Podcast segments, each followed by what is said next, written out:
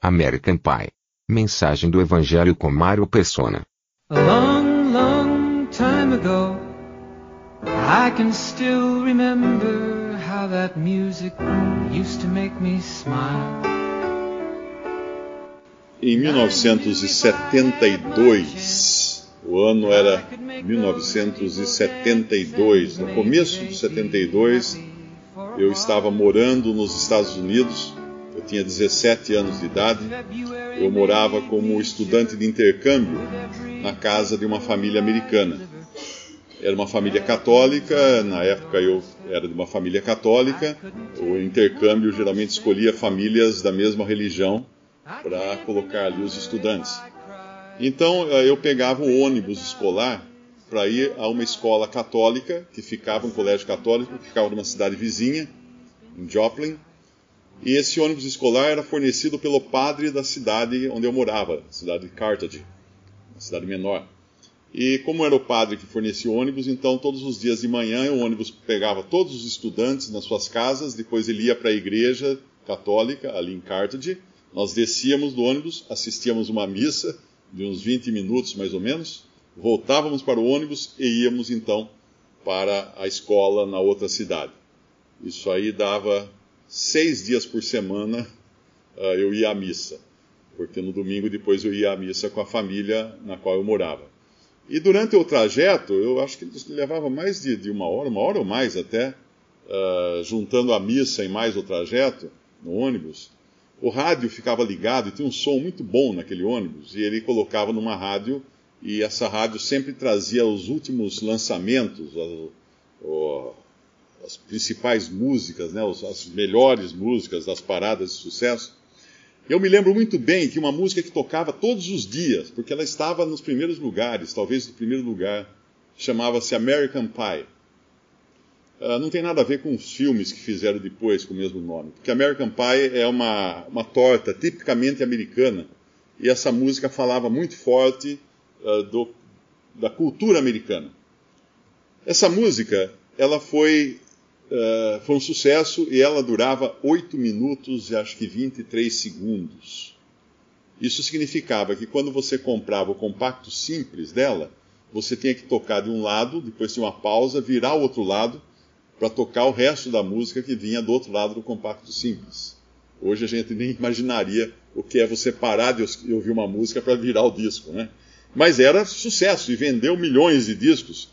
E a, esse, essa ela foi composta em 1971, 72, alcançou as paradas de sucesso. 40 anos mais tarde, a letra, o manuscrito da letra, foi vendido por 1 milhão e 200 mil dólares. Tamanha era a importância dessa música na cultura americana. Aqui no Brasil, não sei se tocou ou se foi algum sucesso, porque realmente ela não falava para brasileiro.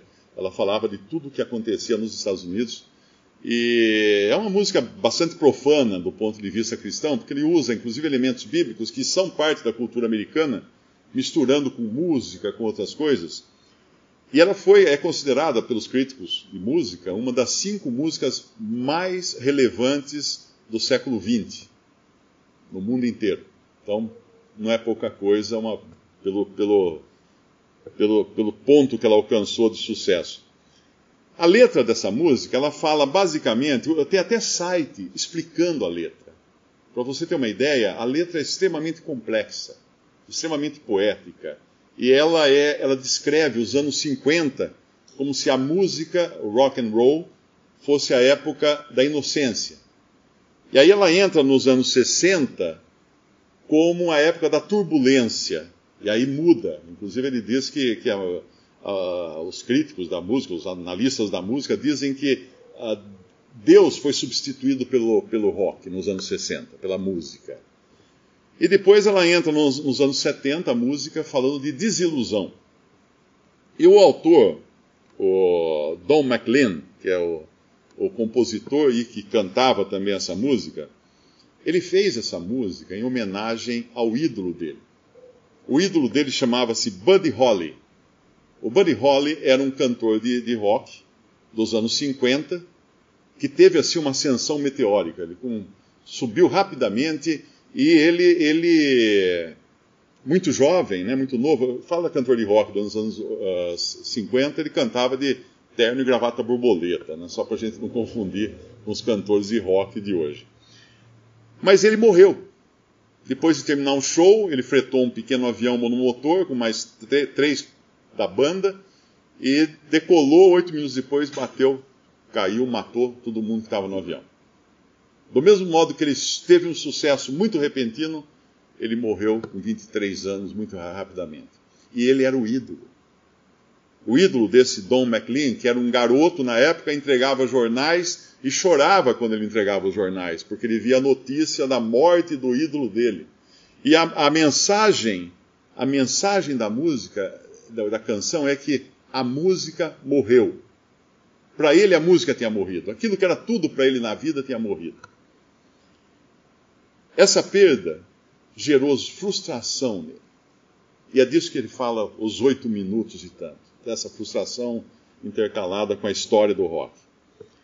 O que acontece com uma pessoa assim, que tinha um ídolo e o ídolo morre?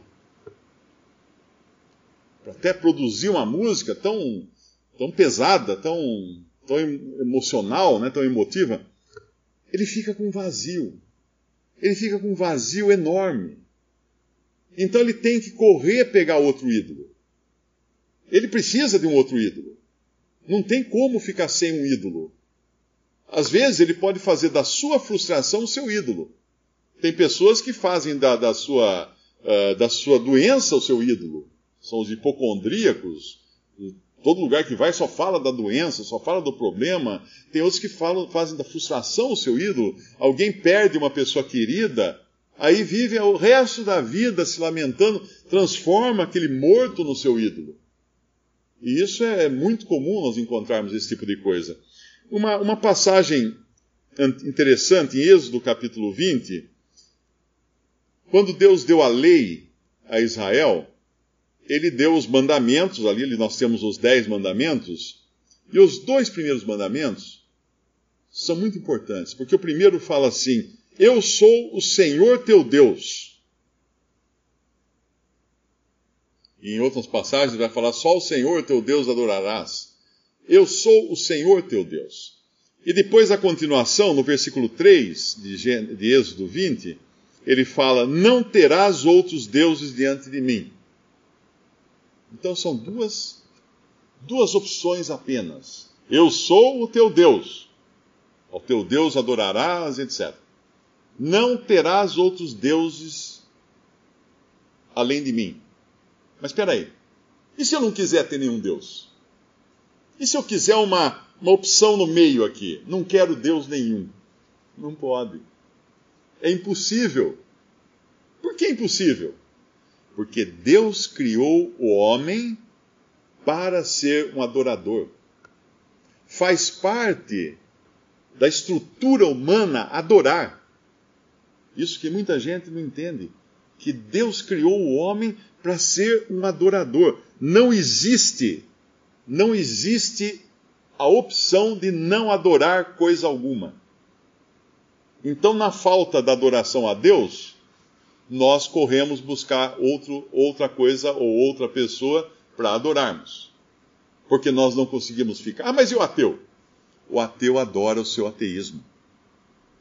Ele adora o seu ateísmo. Você encontra, você entra no, no YouTube, tem centenas de vídeos de ateus pregando o seu ateísmo, criticando religião essa, religião aquela, soltando farpa para todo lado, criticando todo mundo, porque ele adora o seu ateísmo de tal maneira que ele dedica tempo da sua vida para falar do seu ateísmo. Ele prega o seu ateísmo. Porque não existe a opção de não adorar. Quando, quando em João, capítulo 4, versículos 23 e 24, Muitas vezes nós lemos esse versículo achando que Deus procura adoradores. Mas Deus não, Deus não procura adoradores. Ele fez o ser humano um adorador. Esse versículo ele fala assim: Mas a hora vem, e agora é, em que os verdadeiros adoradores. Por que verdadeiros adoradores? Porque existem falsos adoradores, que são os adoradores que não adoram a Deus. Os verdadeiros adoradores adorarão o Pai em espírito e em verdade, porque o Pai procura a tais que assim o adorem. Deus é espírito e importa que os que o adoram o adorem em espírito e em verdade. Essa passagem não está dizendo que Deus procura adoradores. Está dizendo que Deus procura os verdadeiros adoradores. Porque Deus não procura os falsos adoradores. Porque existem os falsos e os verdadeiros. Não existe uma terceira classe de pessoas no mundo. Todos são adoradores. Faz parte da estrutura humana adorar algo ou alguém. Por isso que a gente vê milhões aí de pessoas adorando as coisas mais esdrúxulas que você possa imaginar. Tem vaca, adora uma vaca lá na, na Índia, o outro adora um besouro lá, os antigos egípcios adoravam o escaravelho, um besouro que se alimenta de, de esterco. E adorava o besouro, adorava gato, adorava pássaros. Tem pessoas que adoram árvores, adoram tudo que você imaginar é possível para o homem fazer como objeto de adoração. Em Romanos, capítulo 1, nós vemos mais um pouco disso daí. No capítulo 1, versículo 18, diz que, porque do céu se manifesta a ira de Deus sobre toda a impiedade e injustiça dos homens que detêm a verdade em injustiça. Porquanto o que de Deus se pode conhecer, neles se manifesta. Se manifesta. Não diz que foi manifestado a eles. Neles se manifesta. Tem uma outra passagem eclesiástica que, que diz que Deus colocou a eternidade no coração do homem. O homem nasce sabendo que ele nunca mais vai deixar de existir. Talvez por questões de doutrina, de ensinos errôneos, ele põe na cabeça que ele vai ou deixar de existir, ou que é, qualquer coisa, mas não adianta. Ninguém nasce ateu.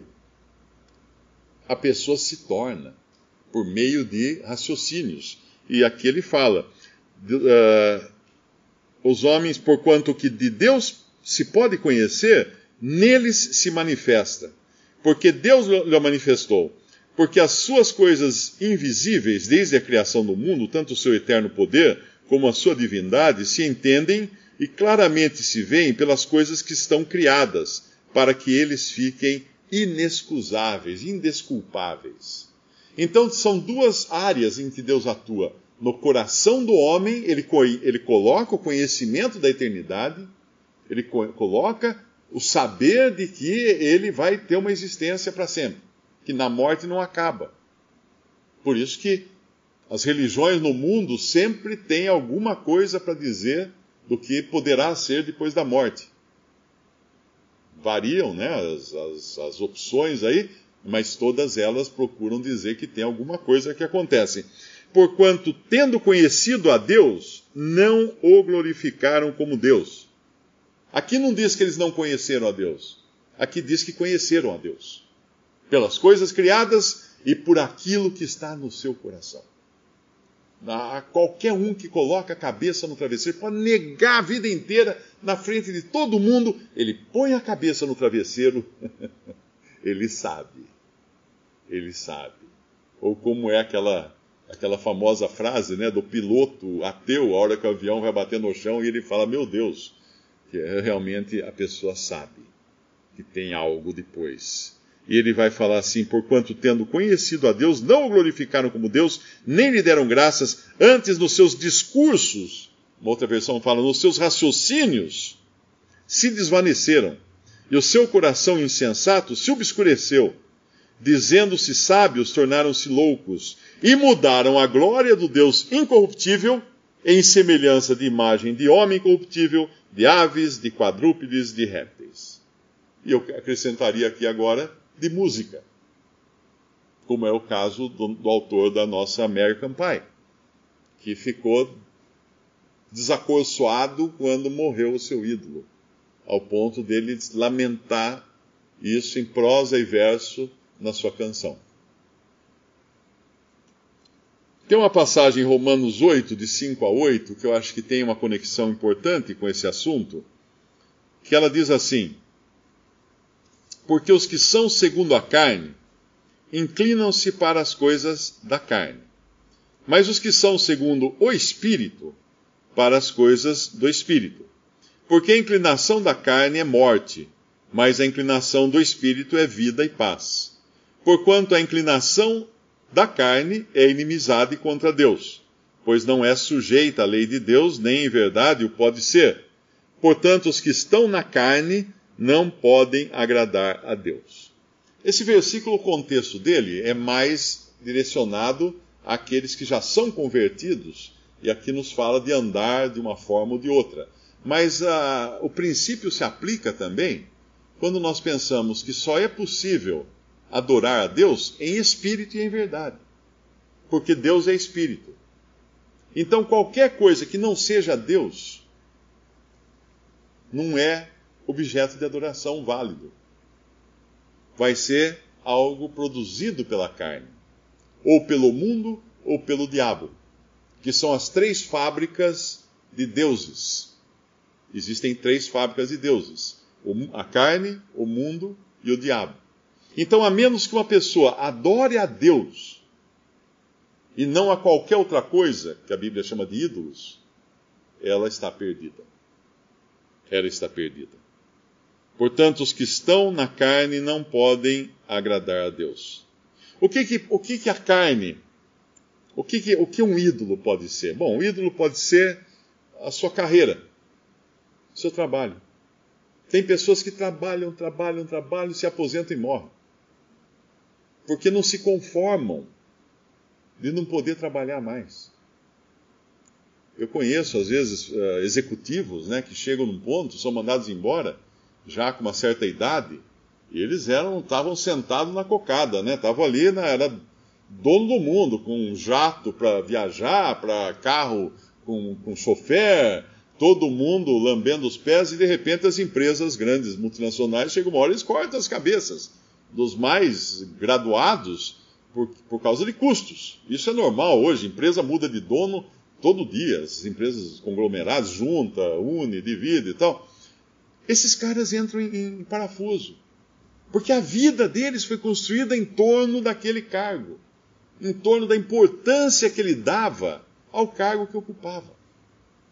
Então, uma, uma carreira pode ser o seu Deus, a família pode ser Deus. A família pode. Planos que você tem de, de fazer isso, fazer aquilo, e de repente não acontece, era o seu ídolo. Era o seu ídolo. Liberdade. Não, eu prezo pela minha liberdade, ninguém manda em mim. tá. Até o momento em que você fica preso numa cama e aí você tem que pedir tudo para os outros. Pedro foi assim, Pedro foi, foi, uh, foi, foi profetizado acerca dele que um dia ele, ele, era muito voluntarioso, né, muito na sua própria vontade, mas um dia iam amarrar ele e levariam ele para o lugar que ele não queria ir. Ele teria que se deixar conduzir, porque ele tanto prezava a sua liberdade que Deus teve que cortar isso dele. Política, dinheiro, bens, o carro. Tem gente que idolatra o carro. Eu nunca esqueço uma vez uma reportagem no jornal. Teve um acidente na, na Avenida Brasil, em São Paulo. Uma batidinha de carro. E os policiais que foram atender a ocorrência ficaram abismados. Aí chamaram até a imprensa para ver, né? Porque o dono do Opala, era um Opala, que na época o Opala era carro, né? O dono do Opala estava abraçado na frente do Opala, chorando e chamando o Opala por um nome. O Opala, Opala tinha nome. Ele chorava, abraçava, porque amassou a frente do Opala dele. Ele chorava. Então é uma pessoa que idolatrava o seu próprio carro o amor, a paixão por alguém pode ser o ídolo. Quantas pessoas nós vemos nos jornais que se suicidam quando perdem a sua paixão? Como, quando perdem a pessoa que, que amava. E algumas são tão egoístas que não só querem se matar por isso, como mata outra pessoa. Mata outra pessoa, outra pessoa deixou, então ninguém mais vai ficar com ela. Mata outra e se mata em seguida. Por quê? Porque era uma idolatria. Idolatrava. O Deus era esse. O Deus era a sua namorada, ou seu namorado, a sua esposa, o seu esposo. Era o Deus. Era esse o Deus. Quantas, quantos casos existem disso? Artistas de cinema, cantores famosos, que quando começam a perder a sua relevância, se suicidam. Ou então se encharcam de drogas até ter uma overdose e morrer, o que é a mesma coisa que se suicidar. A pessoa toma todas, cheira todas, pica todas e aí não tem corpo que aguente uma coisa dessa e morre. Por quê? O seu sucesso, ser celebridade, as luzes, as câmeras, as páginas dos jornais, eh, as telas do cinema, isso era o seu ídolo. Isso era o seu ídolo, isso era a razão da sua vida. Uma boa, uma boa coisa. Aliás, tem uma outra, tem um outro ídolo que é muito comum, que é a religião. A religião é idolatria. Uma pessoa que defende a sua religião com unhas e dentes. Não, a minha religião é a certa. A minha igreja é a igreja que, que salva. A minha. Eu todos os dias tem casos, caras que escrevem para mim irados, porque irados, porque o que eu falei não se, não se encaixa na igreja dele. De repente é pior que eu ter xingado a mãe do rapaz, porque ele está louco da vida. Tem uns que me xingam. Religião é idolatria. A pessoa idolatra uma religião. E hoje nós temos uma outra, uma outra religião que é idólatra, que é, são as teorias conspiratórias. Eu fico abismado de ver as, as mensagens que eu recebo quando eu ponho em dúvida alguma teoria conspiratória, tipo a Terra plana ou coisa assim, tem gente que escreve e fala assim: Você não é mais meu irmão em Cristo. Como assim? Só, só sem irmão na Terra plana? A pessoa idolatrou aquela teoria conspiratória, nunca entendeu o que é o cristianismo bíblico. Isso está cheio hoje. Tem muitos hoje por aí. Mas então, a primeira pergunta para saber se eu tenho um ídolo é: o que me controla? A que eu dedico minha vida? O que é aquilo que dá sentido ao meu viver? Podem ser coisas lícitas, mas se isso me controla, é meu ídolo. Esse é meu ídolo. E todos nós, num momento ou no outro, acabamos idolatrando alguma coisa. Em Jeremias 2, 25 a 27, o profeta escreve assim: como fica, como, como fica confundido, Jeremias capítulo 2, versículo 25.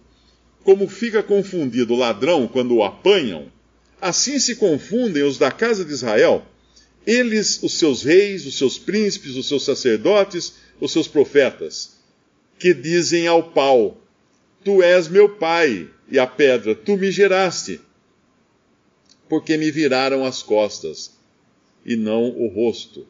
Mas no tempo da sua angústia dirão: Levanta-te, livra-nos! Onde, pois, estão os teus deuses que fizeste para ti? Que se levantem, se te podem livrar no tempo da tua angústia, porque os teus deuses, ó Judá, são tão numerosos quanto as, suas, as tuas cidades. Israel fazia ídolos de montão, e, e Deus está tá aqui falando com ironia acerca deles, cadê os ídolos? Em que, que eles vão ajudar vocês?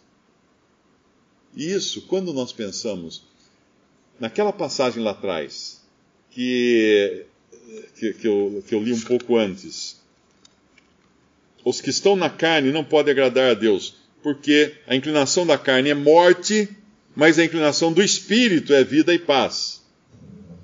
Porque Deus é espírito. Se eu adoro a Deus, eu estou adorando o Criador de todas as coisas, aquele que é sem começo e sem fim. Então eu estou num barco seguro. Se eu adoro qualquer outra coisa, essa coisa teve começo e vai ter fim. Meu barco está furado. Uma hora a música morre. Eu fico na mão, sem a música, sem meu ídolo preferido, sem meu esporte que eu vivia para ele, sem a carreira de cinema que eu era o, o artista badalado e já não sou mais, acaba, tudo termina. Quando você tenta ser salvo sem Cristo, isso é idolatria. E aí entra uma idolatria que a maior parte da cristandade não, não percebe. Quando a pessoa pensa que a sua salvação será por seus próprios esforços, não, eu vou melhorar, eu preciso perseverar até o fim, preciso ir à igreja, preciso obedecer ao meu pastor, preciso isso, preciso aquilo. Isso é idolatria. Por quê? Porque não tem a Deus como o Salvador. O próprio Filho de Deus, Jesus, que é Deus e homem, como Salvador. Tem qualquer outra coisa, mesmo que seja cristianizada. Hoje eu recebi uma, um comentário, né, que puseram num vídeo meu.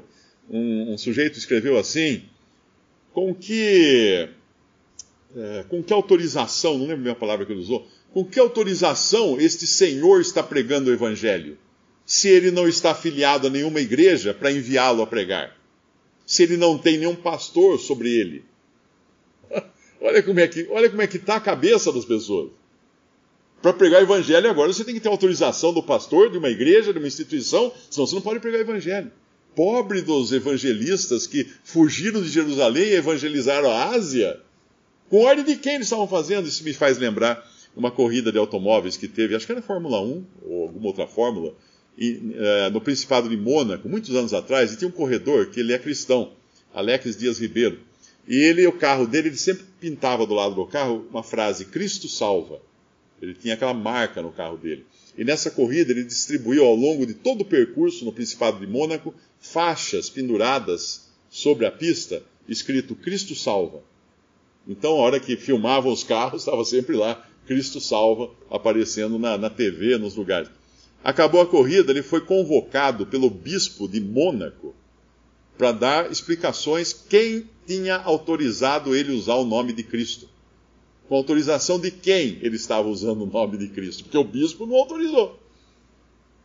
Quem foi que autorizou? Percebe? Então, uh, tentar ser salvo por qualquer outra coisa que não seja o Salvador, que é Deus e homem, é idolatria. Eu vou idolatrar minhas obras, o meu andar, a minha perseverança, a minha oração, o meu jejum, o meu qualquer coisa, o meu dízimo, o meu, a minha obediência uma religião X. Isso é idolatria. Porque não é Deus, não é Cristo, não é, não é aquele primeiro mandamento. Eu sou o Senhor teu Deus. Não terá outros além de mim. Não é aquele mandamento. Que outros? As minhas obras. É, meu ídolo, meus ídolos. A minha, a minha perseverança, meus ídolos. Eu já disse que as fábricas de ídolos que produzem os nossos ídolos são a carne, o mundo é, e, e, o diabo também. É, alguns desses ídolos que eu já mencionei, que é as coisas que a gente gosta, que são coisas lícitas. Eu quero ter um hobby. Ah, tudo bem, tenha o seu hobby, mas de repente esse hobby vira meu ídolo, a minha razão de viver. Eu não vivo sem meu hobby. Né? Ah, eu sou uma, digamos, eu sou uma modelo bonita. É meu ídolo. Eu sou, a minha beleza é meu ídolo.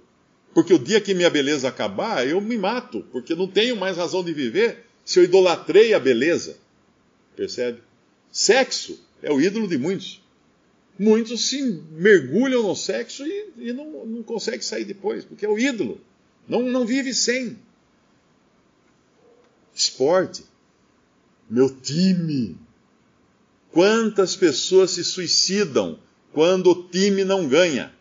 Ou o time perde o campeonato, o cara pula do prédio. Você encontra isso aí no jornal, o cara pulou porque acabou o campeonato, o time perdeu, o cara foi se suicidar. Porque era o Deus dele. Sem aquilo ele não vivia mais. A opinião pública. Pessoas que vivem preocupadas com o que os outros vão pensar. Os outros são o seu ídolo. São os outros seu ídolo. Seu Deus são os outros. Política. Comunismo é um ídolo. Comunismo é um ídolo que transforma o Estado, na verdade, no ídolo. As pessoas vivem para o Estado, obedecem ao Estado, obede obedecem à organização central. Isso no comunismo. Ah, mas você não vai falar do capitalismo? É um ídolo também. O capitalismo é um ídolo. Por quê? Porque o capitalista acha que a livre iniciativa é a solução para todos os problemas do mundo.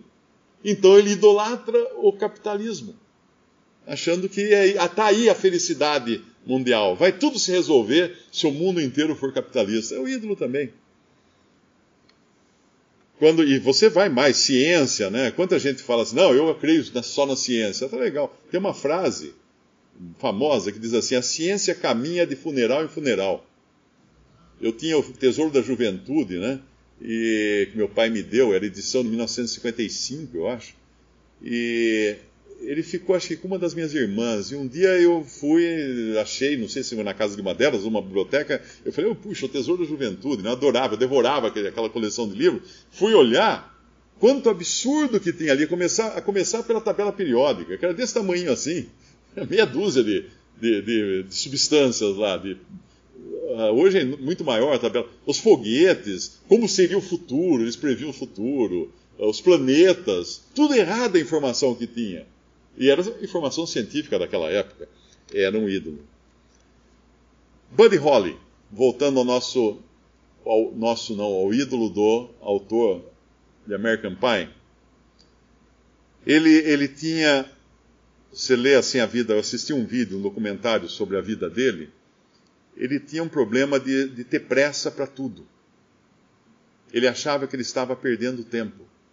Ele queria ser logo um sucesso porque ele invejava Elvis Presley e outros daquela, daquela turma. Ele queria chegar também onde eles tinham chegado. Então ele tinha muita pressa de alcançar o sucesso. E a pressa dele era tão, tão grande que ele conheceu uma garota e convidou-a para jantar. Primeira vez, saiu com a, com a garota primeira vez, chegou no jantar e pediu a mão dela em casamento. Aí ela falou para ele assim: Mas escuta, a gente nem se conhece ainda. Ele falou assim: Mas eu não tenho tempo. Eu não tenho tempo. Isso foi uh, dois anos antes de, de, morrer no acidente do, do avião.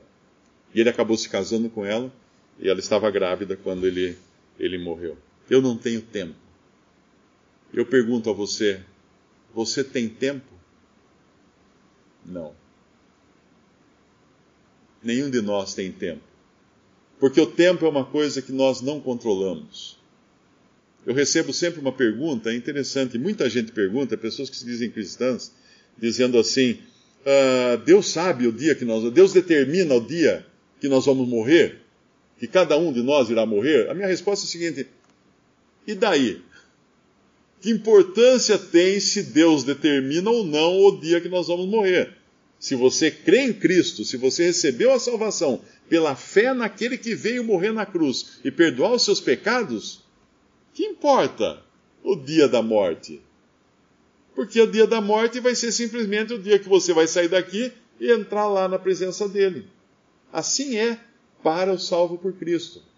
Ai, Aí vem aquele que bate na, na madeira, fala assim: vira essa boca para lá. Ah, então tem um, você tem um problema. Você está com um grande problema. E o seu grande problema é o seu grande ídolo. Não, eu não tenho ídolo, eu não tenho nada, não, não adoro nada imagem, não adoro nada. Tá, adora assim, você adora a vida. Você é um idólatra adorador da vida. Porque se você tem esse pavor de sair dessa vida, a vida é o seu ídolo. Porque aquele que já tem a salvação assegurada, Paulo fala: o meu viver é Cristo, o morrer é lucro. Por quê? Porque entrar na presença dele. Entrar na presença dele. Mas veja o que é a, a, diferença entre uma pessoa que conhece a Cristo Salvador e quem não conhece. Parece um absurdo. Eu me lembro, o, um irmão, o Avelino, sempre vinha ao Brasil, e ele estava muito mal a última vez, o coração dele quase parando, um chagas, estava enorme o coração. Levei a um médico, e o médico fez os exames lá no, na, no consultório mesmo, chamou ele para a mesa, sentou, sentei do lado falou assim: Olha, eu vou dar uma notícia para você muito ruim. Você pode morrer a qualquer momento. Seu coração está quase parando. E ele falou assim: Ah, muito bueno, muito bueno. Não, o senhor não está entendendo o que eu estou falando o seu coração pode parar a qualquer momento, você vai morrer. Ah, muito bueno, vou estar com meu Senhor. É bueno estar com meu Senhor, vou encontrar, vou encontrar mi, minha esposita, já, já está ali, eu vou me encontrar com ela. O médico regalava os olhos, mas você não está entendendo, você vai morrer. Não, quem não estava entendendo era ele, porque isso é um coração que conhece a Cristo e sabe que não há nada nesse mundo que valha a pena se apegar, nem a vida. Porque a nossa vida está escondida em Cristo agora, aqueles que creem em Jesus. Como isso pode ser feito? Quando Cristo veio ao mundo, ele morreu para pagar os nossos pecados. Se você crê nele como seu Salvador, você recebe o perdão de todos os seus pecados já em vida. Quem ouve a minha palavra e crê naquele que me enviou, tem a vida eterna. O verbo está no presente. João capítulo 5, versículo 24. Não entrará em juízo ou julgamento ou condenação, mas passou da morte para a vida. Já está numa posição que só está aqui de mala pronta, ou nem mala precisa, porque para viajar não vai precisar da mala, para entrar na presença do Senhor. A música American Pie, do desalento do seu autor, ele diz numa, numa estrofe assim: Mas fevereiro me fez tremer, com cada jornal que, que eu entreguei, más notícias na porta, eu não podia dar mais nenhum passo. Eu não consigo lembrar se chorei quando li sobre a viúva dele mas algo me comoveu profundamente o dia em que a música morreu. Esse é o lamento do autor dessa música, porque a música, o músico e a música que ele tanto idolatrava, haviam morrido para ele. Em Hebreus 3,15 fala assim: Enquanto se diz hoje, se ouvides a sua voz, não endureçais os vossos corações. E em João 6, 68 e 69, respondeu-lhe, pois, Simão Pedro: Senhor, para quem iremos nós? Tu tens as palavras da vida eterna, e nós temos crido e conhecido que tu és o Cristo, o Filho do Deus vivente. Quando muitos abandonavam a Cristo, Pedro falou essas belíssimas palavras: Iremos a quem? Que ídolos teremos se nós temos a ti, Senhor Jesus, o Filho do Deus vivente? Para terminar, houve um homem, um milionário britânico no século XIX chamado Charles Studd. Charles Studd era um jogador de não só milionário, de família nobre da, da Inglaterra, mas ficou famoso jogando cricket, que era o esporte da época, um esporte que elevava ao, ao status de celebridade aqueles que eram bons jogadores. Mas ele largou tudo isso largou tudo que ele tinha direito, a herança dele e tudo mais, e foi servir como missionário uh, na China, na Índia em outras regiões ali do Oriente. Ele gastou a sua vida milionário. Ele gastou a sua vida por Cristo. E ele escreveu um poema que dizia assim: Um dia escutei duas linhas, nada mais, enquanto viajava ocupado numa vida falasse Aquilo ao coração trouxe certeza presente e nunca mais sairia do pensar de minha mente. Só uma vida que logo vai passar. Só o que for para Cristo irá ficar. Uma vida só, isto mesmo, apenas só uma, cujas horas fugazes são como a bruma, então estarei com o Senhor no dia previsto, ali em pé, diante do tribunal de Cristo. Só uma vida que logo vai passar. Só o que for para Cristo irá ficar. Só uma vida ecoa uma voz no pensamento rogando: escolha o melhor de cada momento, insistindo que eu deixe minhas metas egoístas e me apegue a Deus em meus atos e em minha vista. Só uma vida que logo vai passar. Só o que for para Cristo irá ficar. Só uma vida de anos breves na balança, cada um com fardos, temores e esperanças, todos com vasos que preciso encher do que é de Cristo, ou com o meu querer. Só uma vida que logo vai passar, só o que for para Cristo irá ficar. Quando o mundo e as miragens vierem me tentar e Satanás quiser de minha meta desviar, quando um ego inflado quiser tomar o meu ser, ajuda-me, Senhor, a sempre alegre dizer: só uma vida que logo vai passar. Só o que for para Cristo irá ficar. Dá-me, ó Pai, um só propósito eu ter, na alegria ou tristeza, tua palavra viver, fiel e constante, em qualquer tentação, a ti somente eu dedicar meu serão. Só uma vida que logo vai passar. Só o que for para Cristo irá ficar. Que teu amor atisse a chama de fervor e me leve a fugir deste mundo vil de dor, vivendo para ti e para ti somente o teu prazer seja minha meta frequente. Só uma vida que logo vai passar, só o que for para Cristo irá ficar. Só uma vida eu tenho, sim, só uma, é verdade, para poder dizer: seja feita a tua vontade. E quando ouvir o teu chamado finalmente, eu possa dizer que a vivi intensamente. Só uma vida que logo vai passar. Só o que for para Cristo irá ficar. E se eu morrer, quão grande gozo terei ali, se minha chama de vida foi consumida só para ti. Isso é um poema de Charles Studd. Quantas vidas você tem? Só uma vida, que logo irá passar. Só uma vida que você agora pode crer em Jesus como seu Salvador e ter vida eterna. Uma vida que nunca, jamais irá passar. Podemos orar. Nosso Deus e nosso Pai, nós damos graças a Ti, ó Pai, por essa vida que podemos ter em Cristo Jesus. Rogamos por aqueles, Pai, que ainda não aceitaram a obra completa de Cristo, ainda não aceitaram a Sua morte na cruz, seu sangue derramado, a Sua ressurreição, a Sua ascensão e glorificação. Para que creiam em Jesus agora mesmo, para que deixem de lado qualquer fé em qualquer coisa que não seja o próprio Filho eterno de Deus e recebam agora mesmo a salvação, o perdão de todos os seus pecados e a vida eterna. E possam dizer com certeza que sairão daqui para entrar na glória eterna com Cristo. Pai, nós pedimos isso agradecendo por essa oportunidade de falar da tua palavra, em nome de nosso Senhor e Salvador Jesus. Amém. Visite respondi.com.br Visite também 3minutos.net.